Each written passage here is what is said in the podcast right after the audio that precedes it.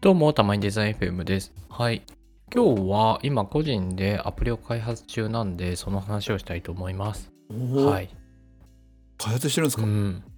開発してます。何目指してるんですか？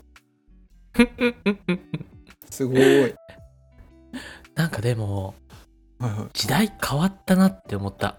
い。ん？なんなんかね、そう思ったこともちょっとこの後話せたらと思うんですけど、はいはいはい。まあなんかそもそものアプリを開発しようと思った経緯としては、うんまあいくつかあるんだけど、うんまあデザイナー的な理由から言うと、やっぱりコードレベルでなんかやってることを理解してデザインしたいなっていうのは前からあって、はいはいはい。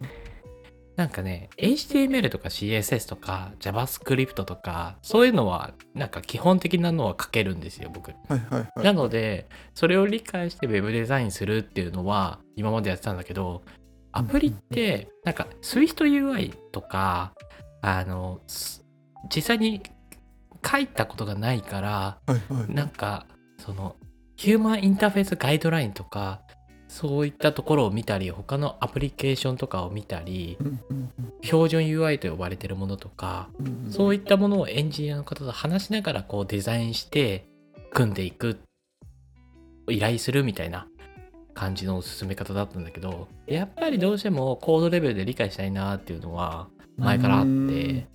素晴らしいですね。うん。なのでその時間が取れたからちょっとそれも含めて目的としてアプリ開発やってるみたいな感じなんですよ。はいはいはいはいはい。なんでどうですか？どうですか？そうなんかね学習になってんのかなみたいな状況になってて今 時代が変わったせいでそう。あれ俺これ本当になんかそういう目的で始めたのに学習になってんのかなみたいな感じになってて。それはなぜその疑問が生まれてるんですか？いやなななぜかというと、はいはい。今チャット GPT に開発をさせてるんですよ。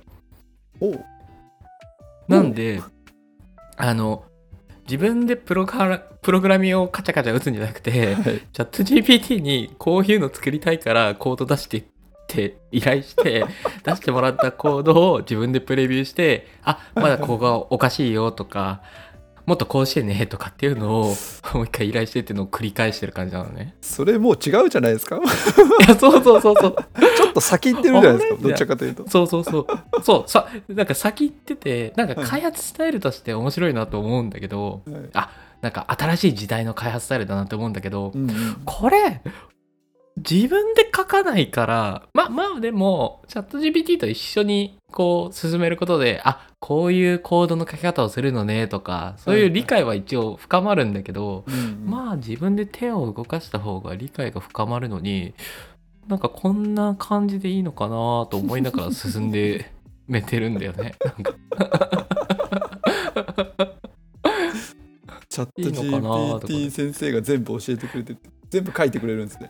あ、そうそうそうそうそう。先生でもあり、作業者でもありみたいな感じだから。それそれは確かにどうなんだっていう最初の目いや的からそうそうそうそう。なんかチャット GPT への依頼の仕方だけがなんか上手くなっていくみたいな感じで プロンプト職人にどんどんなっている。そうそうそうそうねみたいな感じなんですよね。でも面白いですよね。チャット GPT に全部書かせるって、はいはいえ実際どうなんですか？いや実際すごいよ。お。うん。すごいですか？今ねそう。ちょっとあの開発中のものを見せられないけど、はいはい。あの例えばこうバックグラウンドで音音楽を再生できるようにしてください。でそれをスイッチでオンオフ切り替えられるようにしてくださいって言ったらしてくれるしであとはえっ、と今カルーセル？カカルーセルのあの機能をこう、無限カルーセルの機能を入れようとしてるんだけど、うんうん。それもあの自動でカルーセル？あの動くようにしてそれをオンオンオフ切り替えるようにしてくださいって言ったらしてくれるし。マジで指示してる。あそうそうそうそうそう。まマジでこういう指示しててえそれでそこにアニメーション入れてくださいとか。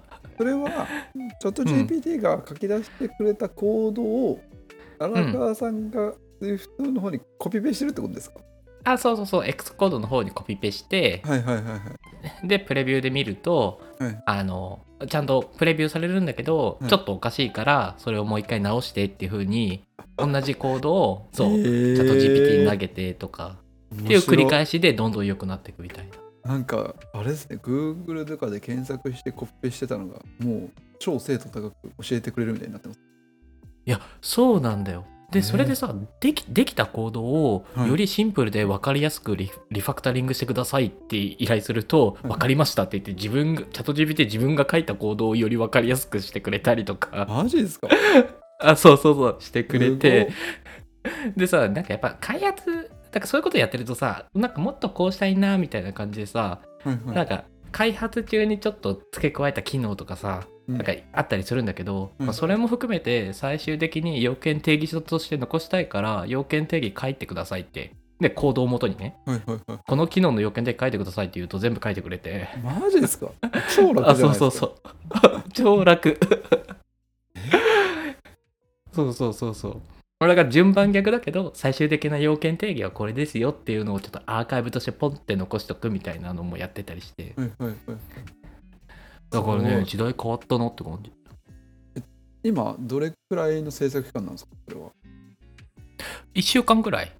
お1週間で結構進んでるんですか、そうだね。そう思う。多分自分でやったらまあ早くても23週間ぐらいかかってるのかなって思うからあ今ちょっと見え張ったかも。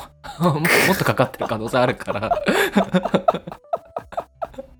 あでもなるほど。そんぐらい肌感では短縮できてる感じなんですね。そう短縮できてる感はすごいある。ただ自分の身になってるかどうか感で言うとどうかなって思うんだけど。それはなってないところもあると。そうね。まあまあでもあの極論デザイナーだからフロント側だけこう理解してればいいし、はいはい。まああんまりロジックのところ理解してもねみたいな感じだから。はいはい。まあそれは要はさ確 Figma のさレイヤーとか組むときにさはいはい。なんかおその SwiftUI でのフロントの構造と合ってるのかどうかみたいなことができてると、はいはい。あこのデザイナーすげえってさなるからさ。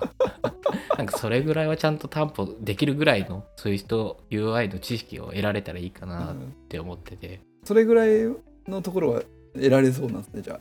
今のやり方。あそれはね全然得られますね。ああじゃあ素晴らしいです。得られます得られますえーやっぱり SwiftUI でもそのリストとかはいはい。あの要は本当に標準 UI と呼ばれるものがいくつかあったりするんだけど、いそのリストの中にも用意されてるスタイルが45パターンあったりするのね。でそれも SwiftUI に聞く感じ。ええーこういうのが出たんだけどどうです？なんかどどういうスタイルなんですかこれはっていうとこのスタイルはこれでこのスタイルはこれでって なんかちゃんと日本語で教えてくれて。で注意点はやっぱりチャット GPT のそのデータが2021年何月みたいぐらいなちょっと古いからはいはいはいその時点での SwiftUI の知識みたいな感じになるから。ああなるほどなるほそどうそうそう。まあまあだからまあ。まあまあまあまあみたいな感じなんだよ。だから新しいドキュメントも見つつ、SwiftUI の答えを照らし合わせながら、あ新しいスタイルが追加されたんだなとか、うんうんうん。その差分でね、理解したりだとか、だからそういうのをやってるみたいな感じ。なるほど。うん。面白いですよ。うん。なんかもう新しい開発の仕方ですねそうですね。なんで、まあ、さすがにエンジニアいらないっていうのはちょっと極端な話かもしれないけど、少なくとも SwiftUI で自分で作ったコードを、なんか、ちゃんとしたエンジニアの方に一度レビューしていただくとか、やるとすごい安心できるから、その時間だけエンジニアの方にお願いするとか。でも本当そそんなレベルそんなレベルで開発が個人開発ができるようになってるから、うんうんうんこれはすごいなって感じ。確かに個人開発っていうだけで見るとそれは確かに至りますねいや、そうなんだよ。で、それでさ、SwiftUI のコードができたらさ、そのコード全部チャット GP に流して、これで Android 版作ってくださいって言ったら、全部作ってくれそうで。おお 怖っそう。こ怖くない？えー、すごっ そうなんですよ。っていうね。なるほど。えー、ちょっとなノートと書いてくださいよ、それ。ぜひ。そうそうだね。いいつか書きます。かからそう。でもはい。ななんだろう。やっぱりチャット GPT どういう使い方ができるのかなみたいなのをなんかずっと悩んでたんだけど、うん。あ人として使えばいいんだみたいなのがちょっと発見で iOS エンジニアさんのチャットとか。はいはいはいはい。で多分ね今だとコードインスペクターっていう新しい機能もでできたから例えばデータエン、あのアナリストはいはい。をのあのチャットとかうんうんうん。なんかマーケティングマーケターのチャットとかなんかそういう感じでチャットをこう作って人のように会話していくといいんじゃないのかなみたいなのを今若干なんか自分の中の回答として確かに確なんかかに腹落ちしててなんかそこら辺ちゃんと試せたらまた続きで話したいなと思うんで。大きになります。うんぜひぜひ。確かになんかそういう人として使い分けてる方いますよねなんとかの。なんとかみたいな。